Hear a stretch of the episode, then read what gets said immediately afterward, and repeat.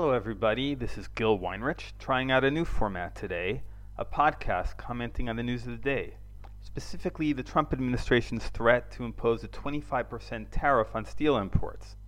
The move has rattled markets and foreign chanceries alike, and well it should. After all, we're only talking about money, jobs, and profits here, and if history is any guide, disputes over these mere commercial matters can lead to more serious hostilities. Check out the history of the nineteen thirties as a case in point. For now, listen to this economist at a Chinese construction bank. I quote from London's Daily Telegraph. "I was very disappointed and surprised at the remarks.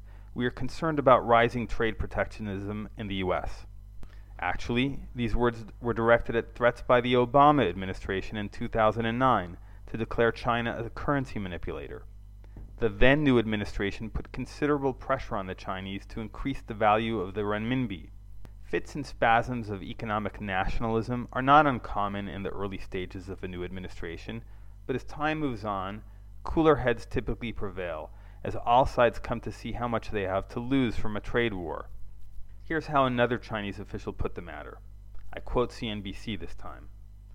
"China does not want to fight a trade war with the United States, but we absolutely will not sit by and watch as China's interests are damaged." Okay, this time I'm using a current reaction. That quote from China's vice foreign minister was directed at the Trump administration. It reflects the fact that these issues are of primary importance to China.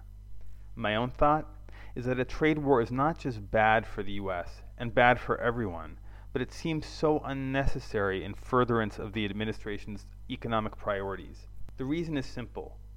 The administration successfully guided passage of a tax bill in December that has generated very powerful incentives for U S corporations to repatriate jobs and dollars from overseas to the U S.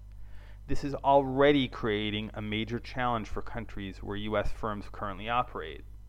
These countries' only effective response must be to make their own economies more competitive, to make it worthwhile for U S multinationals to continue to invest in them.